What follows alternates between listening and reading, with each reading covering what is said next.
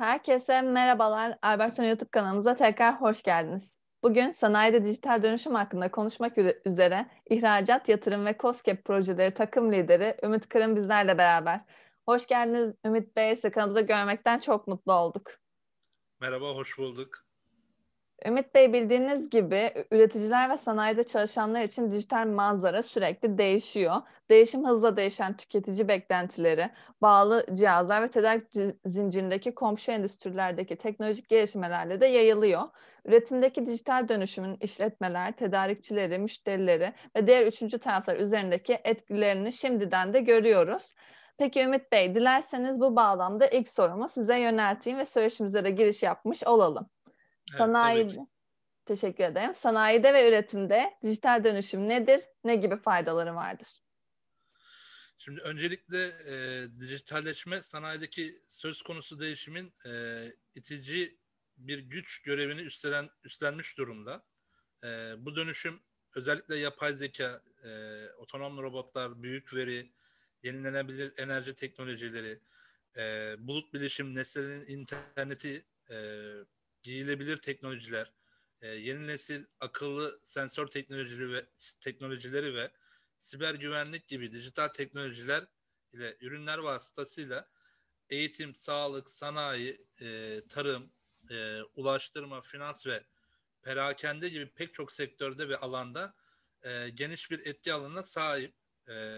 Dijitalleşme ile yalnızca yaşanılan gelişmeleri takip eden değil, bununla birlikte küresel gelişmeleri ve kendi dinamiklerini analiz ederek etkili politikalar geliştiren, teknoloji üreten ve rekabet eden ülke olmak amaçlanmaktadır.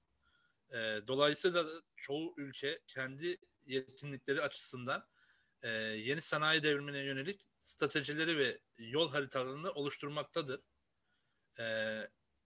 Tabii bu dijitalleşme kavramı Endüstri 4.0'a geçişten yararlanmak ve yapay zeka çözümlerini etkin bir şekilde oluşturmak, bunlardan para kazanmak için işletmelerin eski varlıklarına yeni dijital teknoloji ve yetenekleri yerleştirmesi gerekmekte.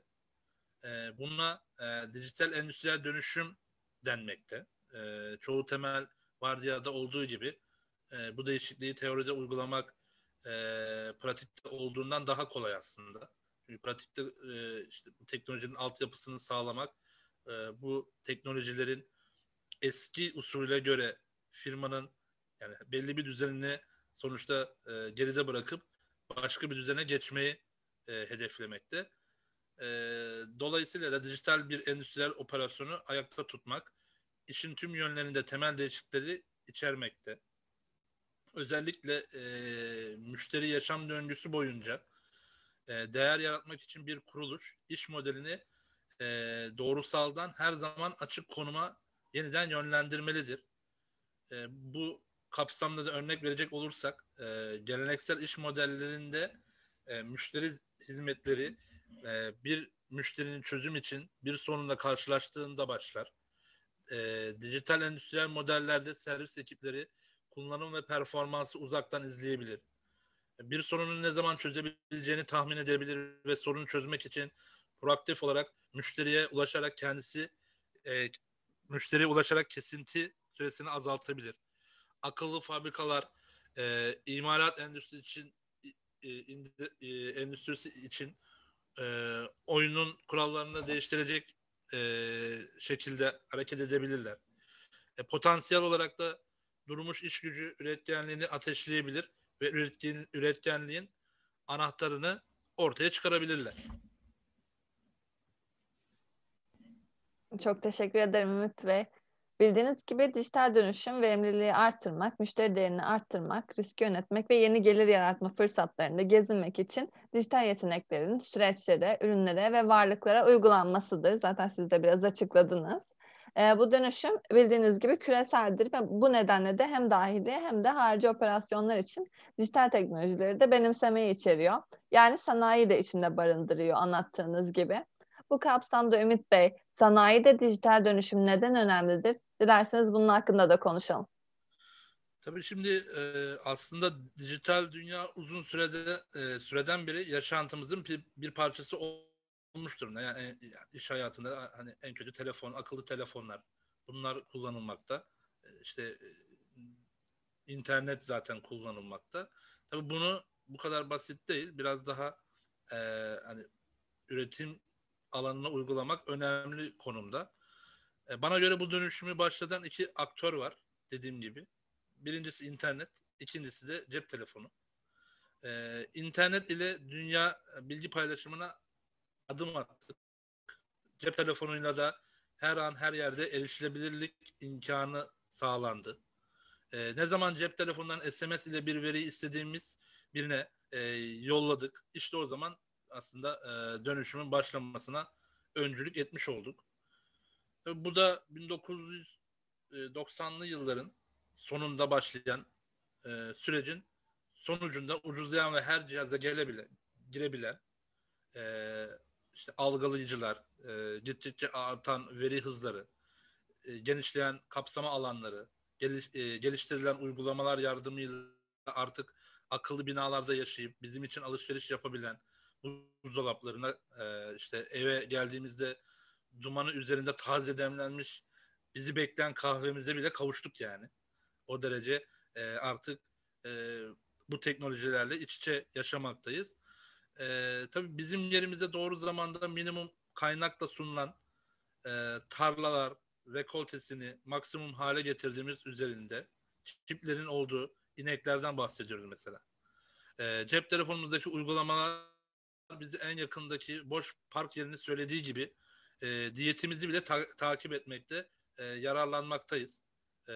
Bu bağlamda önemli olan nokta şu ki artık bu tip uygulamalarla yaşamaya o kadar alıştık ki yaşam tarzımız haline gelmiş durumda.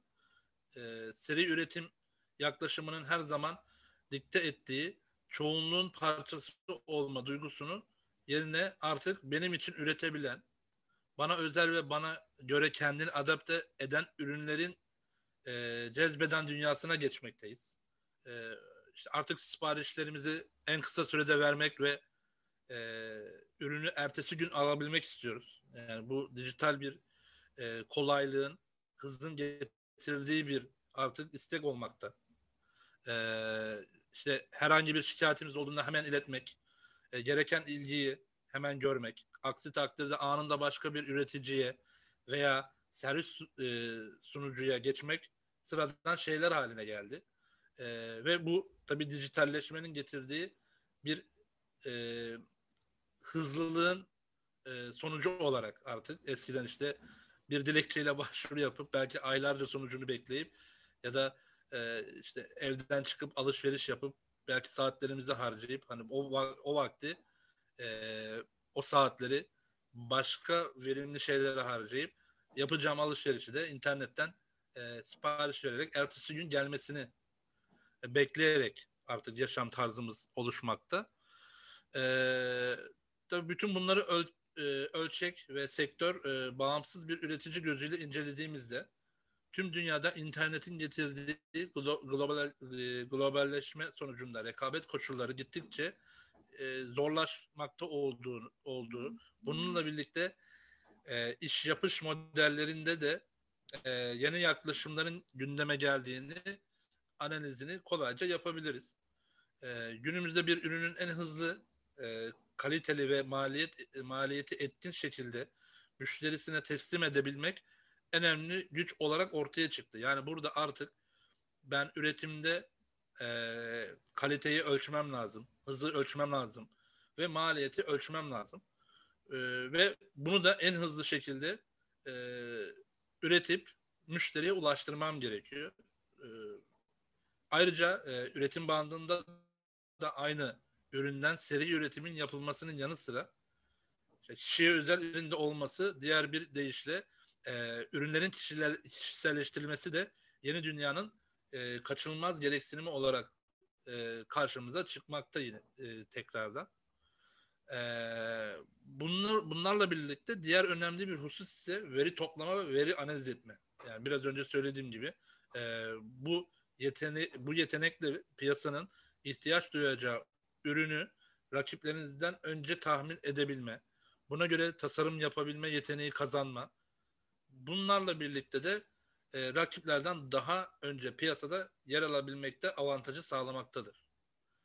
Yeni dönem ticaret dünyasında siparişlerin elektronik ortamda alınması, üretimin aşamalarının online izlenebilmesi, müşteri ile üreticinin arasında bayilik gibi aracı mekanizmalar olmadan birbiriyle direkt iletişimde olabilmesi konuları gittikçe önem kazandırmaktadır ve kazanacaktır da.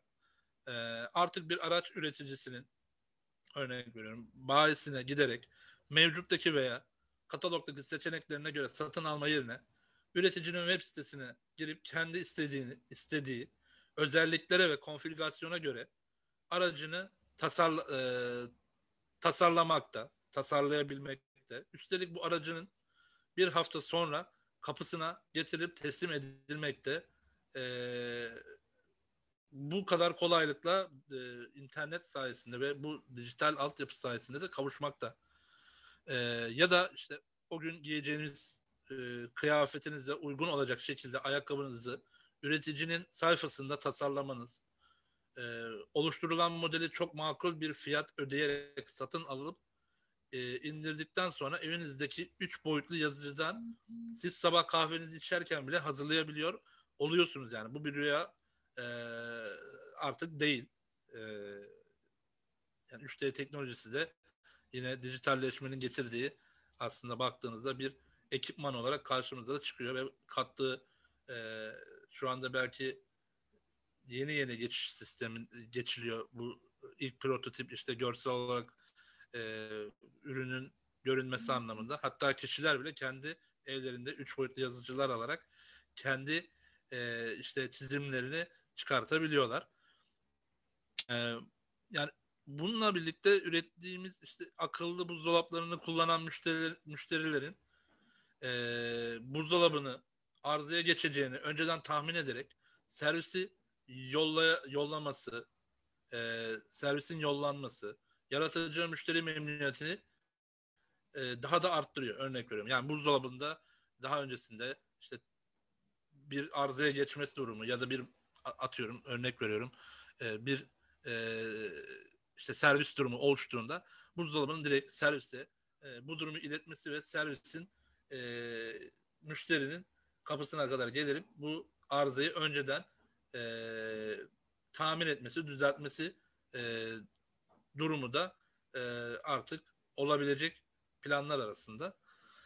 Tabii müşterilerin şikayetini anında yakalayıp gerekli çözümü üretmezseniz sonuçlarına yani firmalar katlanmak zorunda oluyor. Dediğimiz gibi, biraz önce de söylediğimiz gibi, yani burada artık insanlar internetin ve bu internetin sayesinde ortaya çıkan kolaylığın, hızın işte her alanda uygulanmasını psikolojik olarak da istemekteler. Yani ne kadar hızlı üretimden satışa kadar, teslimata kadar ne kadar hızlı firmalar olabiliyorsa bu konuda olanlar daha avantajlı olabiliyorlar ve dolayısıyla da satışları günden güne artıyor.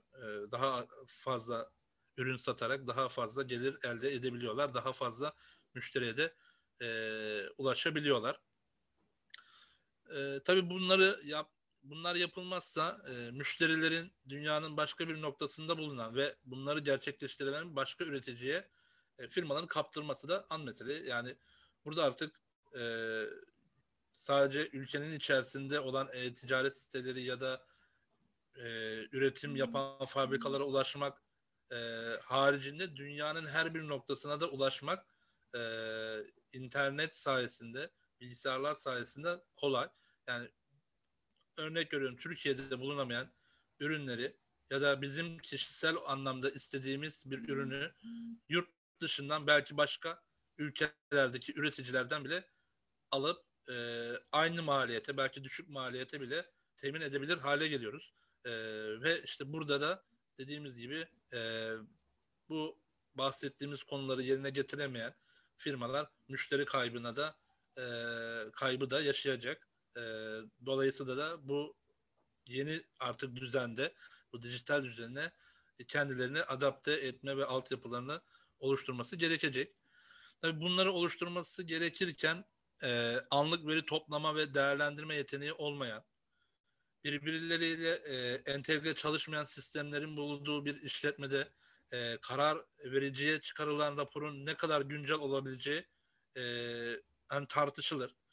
Çünkü anlık veri ve birbiriyle entegre olarak işte üretimde, ham maddede, deponun, işte makinenin, örnek veriyorum işte satın almanın, bunların hepsinin birbiriyle entegre bir şekilde çalışıp anlık olarak verinin çekilmesi ve toplanması birbiriyle entegre çalışmadığında bu bahsettiğimiz altyapının zaten temel taşını oluşturmamış ve güncel olarak bu verilerin doğruluğu da hani sorgulanabilir olur. Ayrıyetten tabii bu dijital altyapıyla veriyi toplamak çok kısa sürede olacağı için belki bir kişinin bir haftalık işini bu sistem bir güne indirecektir ya da belki de yarım güne indirecektir.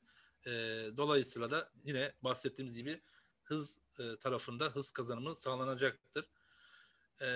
Tabii bu raporlara da verilen karar belki çok eski olacaktır. Yani anlık olmadığı için, uzun süreli olduğu için, çok zaman üzerinde harcandığı için ve manuel olacağı için ayrıyetten de bu kararlar hem eski olacaktır hem de net rakamlar olmayabilir, net veriler olmayabilir. Bu da tabii ne oluyor? Firmanın üretimini, ürün çıktısını etkileyebiliyor. Bununla beraber her şeyin aslında sanal ortamda simüle edilmesi, işte gözden kaçan veya işte olası bütün sorunların çıkması, öngörülen olası bütün sorunların bu şekilde görülerek çözülmesinden sonra gerçek hayata geçişin getireceği zaman ve maliyet etkinliği firmalar için ortadadır aslında baktığınızda. Peki bunların üzerinden teknolojiyle doğan ve yaşayan, teknoloji yerlisi denilen yeni kuşak çalışanı olduğunda neler olacak? İşte onlar istediğiniz verimi alabilmeniz için süreçleri, çalışma ortamını olabildiğince dijital bir ortama geçirmeleri, bu yeni kuşağın bu ortama hızlı adapte olabileceği kaçınılmaz bir durumdur aslında. Tabii burada eski kişiler, yani eski kuşaklar ve eski yapının yeni teknolojiye uyarlanmasında teknolojiyle aslında yaşayan ve doğan yeni kuşağın etkisi daha çok olacaktır. Yani bizim gibi 30'lu 40'lı yaşlara gelmiş artık kişilerin o tek kanallı dönemlerin çocukları pek bu dijitalleşmeye tabii ayak uydurmaya çalışır ama bir teknolojiyle direkt işte tabletle, bilgisayarla işte doğan, internetle doğan kişiler, çocuklar bu teknolojiyi doğuşundan, çocukluğundan beri kabullendiği için onların akıllarında çalışma mantığı biraz daha eski yapılara, eski kişilere göre daha verimli olacaktır ve bu sistemleri uygulamada bu kişiler daha etkin, verimli şekilde fayda sağlayacaktır.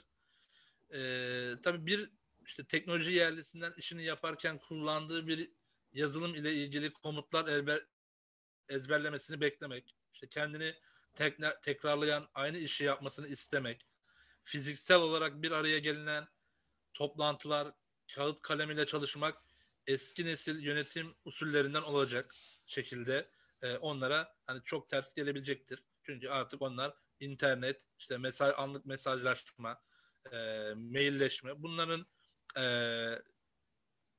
bunları yaşadıkları için eski usulde artık bir araya gelip toplantı yapmakta biraz onların mantığına uymuyor olacaktır.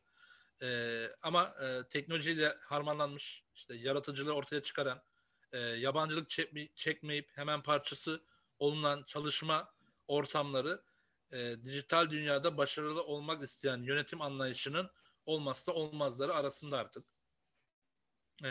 Bu konuda da özetle değişen müşteri, çalışan ve dünya pazarı profiline uymak istiyorsak, küçülmeyi, dışarıda kalmayı, değişimi yakalayamadıkları için isimleri tozlu raflarda yer alan işletmelerin arasında katılmak istemiyorsak dijital dönüşümü kabullenmek, anlamak ve bir fırsata dönüştürmeyi firmalar başarmak zorundalar artık.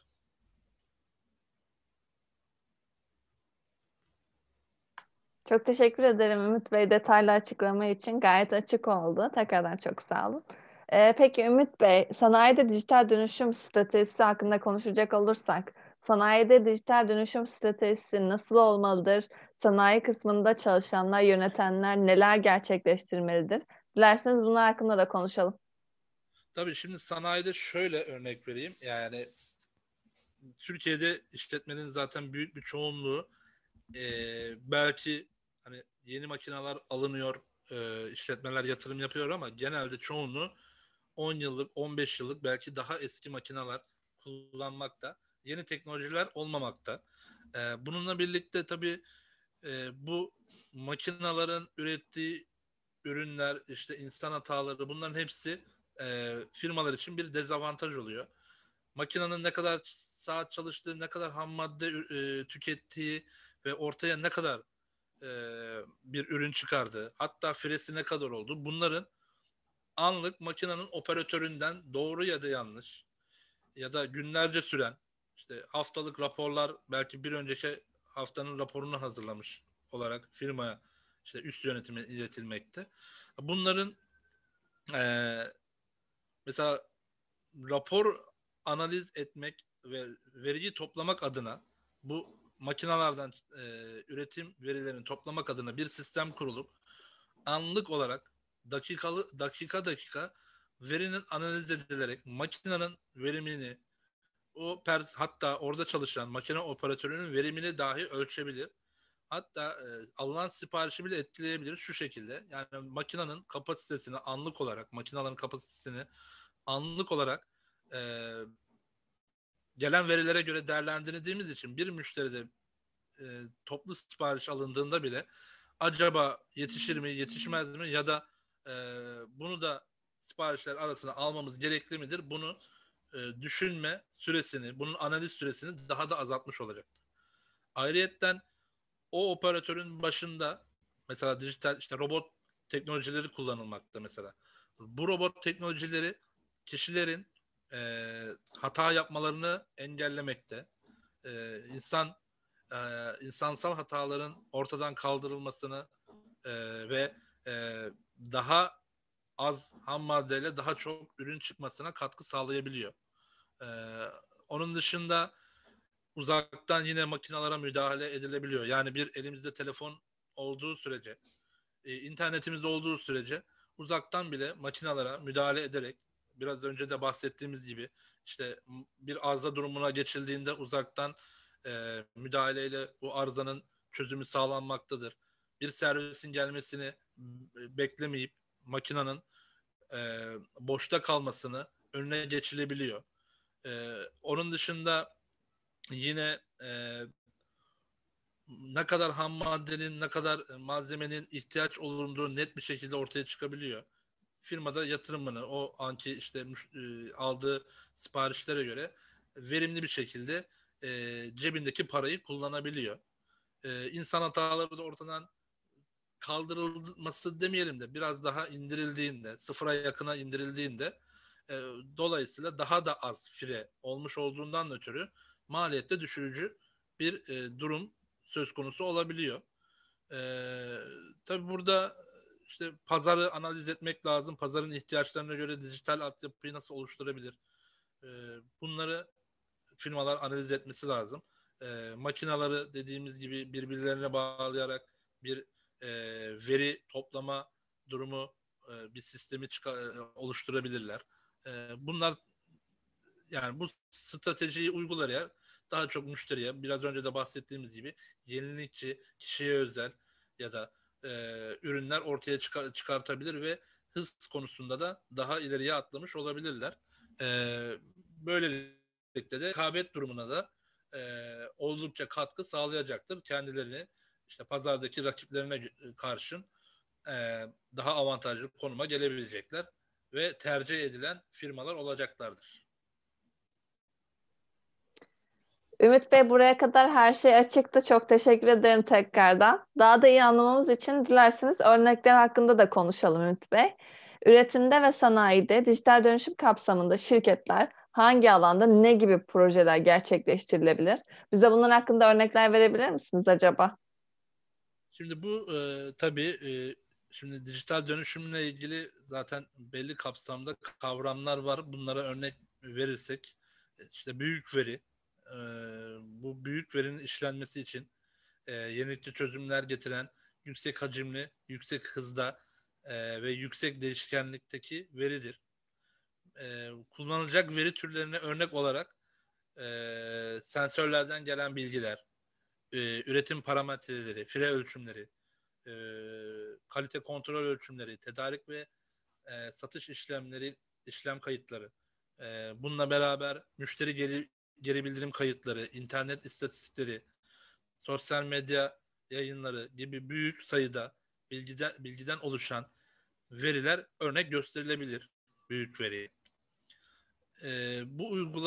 Bu uygun proje konusunu içeren projeler ise büyük verinin analitik yöntem ve araçlar kullanarak tamamen veya kısmen otonom bir şekilde analiz edilmesiyle imalat sanayi sektörü işletmesinin üretim, planlama, stok takip, tedarik, pazarlama, yönetim ve karar destek, lojistik, enerji kullanımı, işlenen en az birini iyileştirecek veya ihtiyaçlarını giderecek çözümler üretiyor olmalıdır. Sonuçta bu verinin özellikle üretim tarafında da hatta üretim, planlama ve stok takip, tedarik tarafında önemli derecede katkısı oluyor. Sonuçta makinelerden alınan veri, bu veriyle ne kadar günde üretilir ve ne kadar ürün satılır, stoktaki işte ham maddeden stokta olan ürüne kadar bunun verinin anlık takibi, işlenmesi söz konusu olabiliyor firmalar için. Bu da tabii yine hız kazandırıyor ve müşteri kazandırıyor. Büyük veri sonrasında örnek olarak Nestlé'nin internetini verebiliriz. Nestlé'nin interneti uygulamaları, işte intranet, kablosuz ağ şebekeleriyle birbirine bağlı fiziksel nesneler. Bunlara örnek verirsek işte makineler, robotlar, araçlar, sensörler, çalıştırıcılar, kontrolörler örnek olabilir. Bunların arasında iletişim veya işte bu nesnelerden merkezi veri tabanlarına ve bulut sistemlerine veri transferi altyapısı oluşturarak imalat tesis yönetimi, lojistik, kalite kontrolde dijitalleşme düzeyini arttıran sistemler olmaktadır. Tabii sunucular üzerindeki yazılım çözümleri ile güncel ve geçmiş veriler değerlendirilerek nesnelere ilişkin eylemler hayata geçirilmelidir. Bu eylemler bazı durumlarda ilgili kullanıcıların bilgilendirmesi veya ikazı şeklinde gerçekleştirilirken başka durumlarda ise üretim sistemlerinde motor hareketi, işte anahtarlama, çevresel koşulların değişmesi gibi fiziksel değişikliklerle sonuçlanabilmekte. Uygun proje konusunu içeren projeler Nestlé'nin internet uygulamayı kullanmak suretiyle imalat sanayi sektörü işletmesinin üretim proseslerini izlemesi ve kontrolü, stok kontrolü, kalite kontrol, lojistik ile birlikte enerji kullanımı iş süreçlerinden en az birini ya da birkaçını iyileştirecek veya ihtiyaçlarını giderecek çözümler üretiyor olması gerekmektedir. Bir diğer kavram ise endüstriyel robotlar. Zaten robot teknolojisi aslında üretim alanlarına bayağı uzun yıllardır giren bir teknoloji. Artık akıllı robotlar, yani kendini programlayabilen, işte farklı 3 veya daha fazla eksene sahip, otomatik kontrollü kendi senaryosunu üretebilen robotlar artık çağımızda girmiş ve üretim alanlarında kullanılmaya başlamış durumda. Tabii bu robotlar imalat sayesinde malzemelerin, parçaların taşınması, birleştirilmesi, sökülmesi, sıralanması, temizlenmesi, parlatılması, kesilmesi, yani yüklemesi, boşaltması, yani bütün alanlarda, hatta kalite kontrol ve ölçüm tarafında bile kullanılması, enerji kullanılabiliyor oluyor. Hatta bu robotlar insan gücünü de azalttığından ve belli bir senaryo çerçevesinde çalıştığından ötürü enerji kullanımını bile verimli hale getirebiliyor. Üretimle ilgili tehlikeli ve riskli yerlerde yapılacak farklı işleri de gerçekleştirebiliyorlar. Yani bir insanın o alanda, o bulunduğu konumda olması belki tehlikeli olabilmekte. Bu insanın yapacağı işi bir robotla yapılması ve belki bu insanın hayatını bile kurtarmış olabiliyor. Bir iş kazasının önüne geçmiş olabiliyor. Yani bu yani proje konusunu içeren, yani bu tarzda konuları içeren projeler endüstriyel robot teknolojiyi kullanmak suretiyle yine üretim, işte test, kontrol, ölçüm, stok takibi, yükleme, boşaltma gibi alanlarda da firmaların işlerini iyileştirecek, ihtiyaçlarını çözecek çözümler sunmakta. Yine uzun zamandır kullanılan teknolojilerden birisi işte sensör teknolojisi. Bu akıllı sensörler çift yönlü haberleşme arayüzüne sahip, doğrudan algılanan veriyi analiz eden, makinelere kolay entegre olan ve daha düşük maliyetli sensörlerdir. Akıllı sensörler üretim tesislerinde önceden algılama ile proseslerin hızlı gelişen duruma adapte edilmesi, verimliliğin arttırılması, arıza yönetimi, makine performans yönetimi, endüstriyel otomasyon uygulamaları gibi konularda kullanılmakta.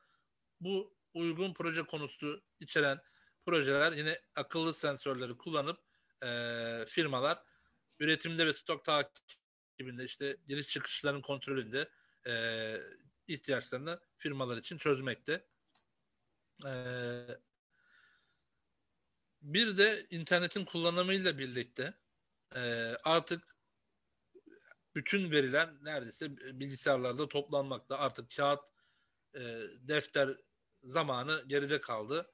Dolayısıyla da bilgisayar teknolojisi kullanıldığı için siber güvenlik teknolojileri de çağımızda artık önem kazandı. Siber güvenlik teknolojileri ağları, bilgisayarları, programları ve verileri siber saldırıdan koruyan teknolojilerdir. İmalat sanayinde siber güvenlik uygulamalarına örnek olarak üretim sistemindeki makine ve cihazlardan gelen verilerin sadece yetkili kişilerin erişimine açık tutulması, verilerin güvenliğinin sağlanması ve veri doğruluğunun saptanabilmesi konusunda konuları örnek olarak verilebilir. Bu şekilde de yine firmaların üretim ve işte karar destek tarafında, yönetim ve karar destek tarafında iş süreçlerini çözüm sağlayacak teknolojidir.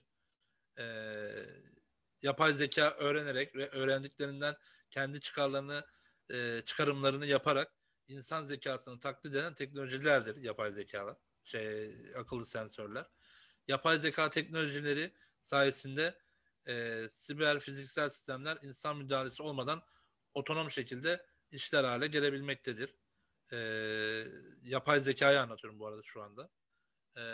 Yapay zekanın imalat sanayinde kullanılması örnek olaraksa işte proses ve sensörlerden gelen verilerin tamamen veya kısmen otonom bir şekilde önleyici ya da optimize edici aksiyonlara çevrilmesi, veriye dayalı otonom, hatta veriye dayalı otonom hata önleme, kestirimci bakım, robotik süreç otomasyonu ve veriye dayalı otonom stok kontrolü örnek olarak yine yapay zeka tarafına örnek gösterilebilir.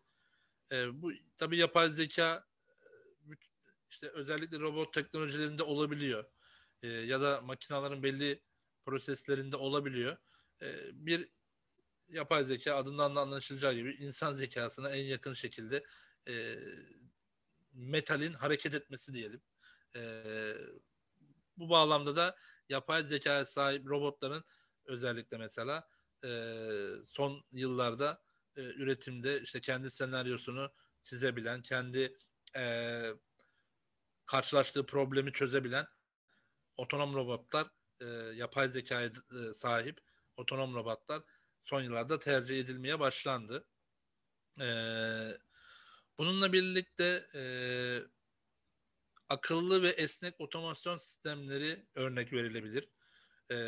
Bu sistemlerde ürün çeşitliliği fazla olan işletmelerde aynı gruptan olup farklı, işte farklılık gösteren parçaları ya da ürünleri insan müdahalesiyle önemli değişiklik yapılmadan, tezgah duruşuna gerek kalmadan üretebilme veya test edebilme kabiliyetini sabit üretim ve kontrol sistemleridir. Malzemeler bir ana bilgisayar kontrolünde otomatik bantlarda ya da taşıyıcılarla hareket edebilmektedir bu teknolojide. İmalat sanayinde akıllı ve esnek otomasyon uygulamalarına örnek olarak ise etiket sensörleriyle üretim bandındaki ürün algılanarak ilgili ürün türüne özel işlem gerekliliklerinin yerine getirilmesi verilebilir. Bu uygun proje konusunu içeren projeler akıllı ve esnek otomasyon teknolojisi kullanılmak suretiyle imalat sanayinde, işte üretimde, tesis kalite kontrol tarafında firmaların yine ihtiyaçlarına çözüm sunmaktadır. Bununla birlikte yani not olarak söyleyebileceğim otomatik bant veya taşıyıcı sisteminin ve sistem elemanlarının birbirinden haberdar olmasını sağlayan ana bilgisayar kontrolünün mevcut olmadığı münferit makine, yani örnek olarak münferit makine, CNC, işte pres, lazer, plazma ve benzeri makineler söyleyebiliriz. Mevcut olmadığı alımlardan oluşan projeler, yani bunlara kapsam içine alınmıyor aslında. Çünkü bu verinin çekilmediği, birbirleriyle haberleşemeyen makineler çok verimli olmuyor. Son aslında belki çağımızın en önemli teknolojilerinden biri de sanal gerçeklik teknolojisi.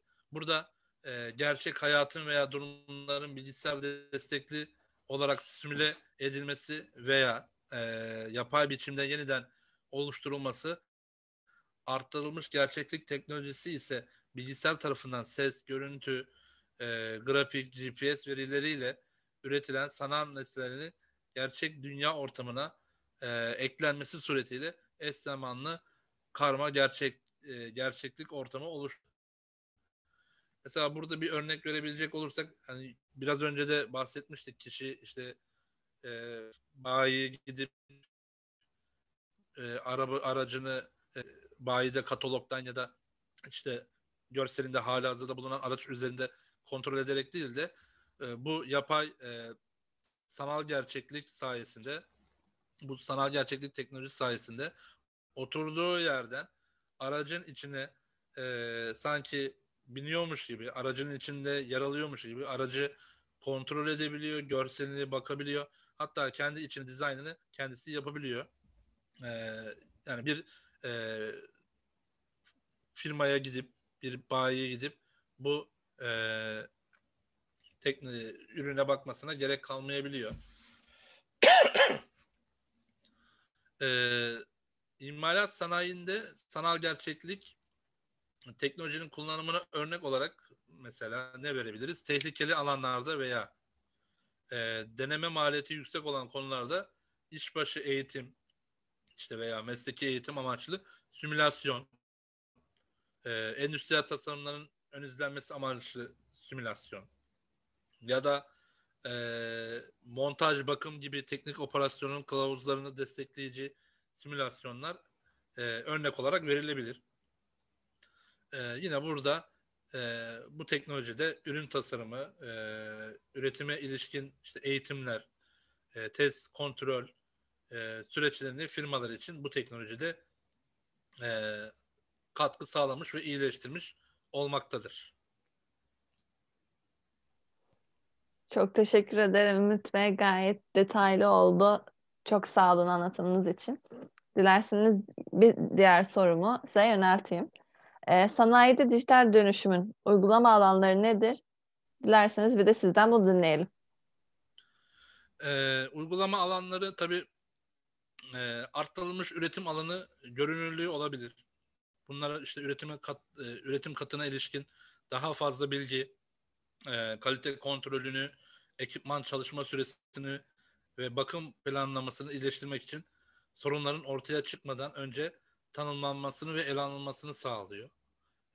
İşte akıllı tedarik zinciri yönetimi, radyo frekanslı tanımlama, etiketleri gibi sensörler, envanter izleme ve süreç otomasyonuna izin verir. Bir diğer konu işte azalan toplam sahip olma maliyeti, akıllı şebeke teknolojisi, güç tüketimini, nesnenin interneti, özellikle ısıtma, havalandırma ve klima yük dengelemeyi öngörür ve optimize eder. Bununla beraber kolaylaştırılmış insan kaynakları, sürekli veri, sürekli analiz, risk değerlendirmesi ve süreç koordinasyonunu anlamına gelir ve daha az saha servisi çağrısı, uzaktan izleme ve teşhis ve işte veya proaktif ekipman bakımıyla sonuçlar.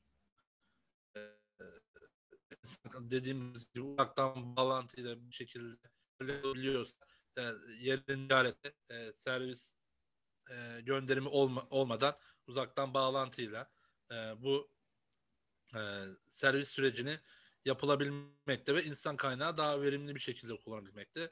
İşte rutin çalışmayı azaltmak, ekiplerin değer katan faaliyetlere yeniden odaklanmasını sağlamaktadır.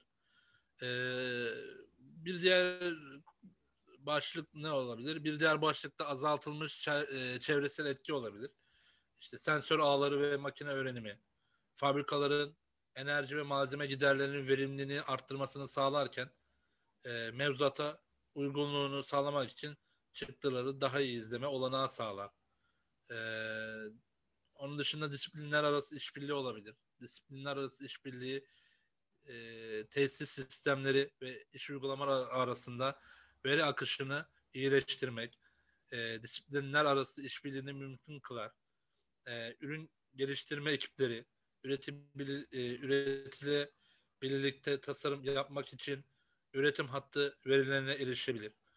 Üretim mühendisliği, hatayı azaltmak ve pazara sunma süresini hızlandırmak için üretim hattı süreçlerini dijital olarak önceden test edebilir. Diğer bir konu yinelemeli iyileştirme olabilir. Ürünlere bağlantı eklemek, üreticilerin temel özellik setine sahip bir ürünü piyasaya sürmelerine ve ürün yazılımı güncellemeleri aracılığıyla yenilemeli olarak gelişmiş özellikler eklemelerine olanak tanır. Artan kararlılık mesela burada konulabilir. Artan kararlılık birlikte fabrika optimizasyonları daha iyi operasyonel sonuçlar, yeni iş fırsatları, maliye tasarrufu ve erken benimseyenler için artan gelirler sağlamaktadır. Çok teşekkür ederim Ümit Bey tekrardan. Dilerseniz son sorumu da size yönelteyim ve söyleşimizi de bitirmiş olalım. Sanayide dijital dönüşüm kapsamında Alberson'a yaklaşım olarak müşterilerinize ne veya neler sağlamaktasınız? Şimdi burada tabii biz müşterilere neler sağlamaktayız? Öncelikle bu bahsettiğimiz konuların şirketler tarafındaki uygunluğu, altyapısı nedir? Bunlara bakmaktayız. Firmaların ön bir analizi yapılmakta. Bu analizde firma için en uygun altyapı çalışması ya da işte gerekli teknolojiler ne olabilir? Firmanın yapısal olarak düzenlemeleri ne olabilir? Bunların danışmanlığını veriyoruz. Herhangi bir ekipman alımı ya da ekipman önerisinden ziyade dijital çağın getirdiği ve dijital anlamda firmaların bu dönüşüme ayak uydurarak kendilerine bu dönüşümü benimsetmesi sayesinde neler kazandırılabilir? Bunları hani firmalara anlatıyoruz. Dijital dönüşümü firmalar için sağlıyoruz. Yani en basit bile bir mailleşme örnek veriyorum. En basit bir mailleşme ya da bir verinin bulutta tutulması ya da atıyorum makinaların çekileceği verinin ne tarz çekilebileceği, bunları hani konuşabiliyoruz. Bunların danışmanlığını veriyoruz. Tabii burada gerekli altyapı satın alımları, gerekli işte makina ya da farklı teknolojinin tedariği firma kendi tarafında kalıyor. Biz sadece burada firmanın dijital dönüşüm kavramı kapsamında nasıl bir yol çizmesi gerekir, nasıl hareket edilmesi gerekir, firmasının ne tarafları, hangi tarafları açıktır, hangi tarafları düzeltilmeye ihtiyaç duyuyordur, bunların danışmanlığını vermekte ve firmanın bu tarafta dijital dönüşüme daha hızlı ve daha sağlıklı, daha verimli bir şekilde ayak uydurmasını sağlıyoruz. Bu anlamda da hizmetlerimiz tabii Alberson'un altında verilmekte. Güçlü bir ekiple her türlü dijital dönüşüm tarafında da yardımcı olmaktayız. Tekrar çok teşekkür ederim Ümit Bey. Ağzınıza sağlık. Bugün sağ olun. Bugün sanayide dijital dönüşüm hakkında konuşmak üzere ihracat yatırım ve KOSGEB projeleri takım lideri Ümit Kırım bizlerle beraberdi. Tekrardan çok teşekkürler Ümit Bey. Kanalımıza konuk olduğunuz için çok sağ olun. Ben teşekkür ederim. Görüşmek üzere. Görüşürüz Ümit Bey. Unutmadan izleyicilerimize teşekkür etmek istiyorum. İzleyen herkese çok teşekkürler. Kanalımıza abone olmayı unutmayın. Ayrıca sorularınız varsa aşağı yorum bırakabilir ya da iletişim bilgilerimizden bize ulaşabilirsiniz. Herkese iyi günler diliyorum.